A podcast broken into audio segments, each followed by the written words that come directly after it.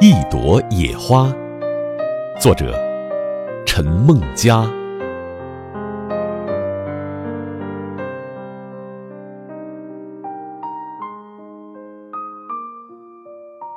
一朵野花在荒原里开了又落了，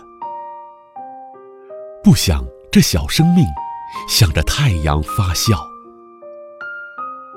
上帝给他的聪明，他自己知道；他的欢喜，他的诗，在风前轻摇。一朵野花在荒原里开了又落了。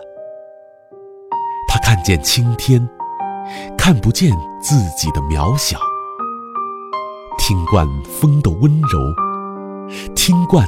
风的怒号，就连他自己的梦，也容易忘掉。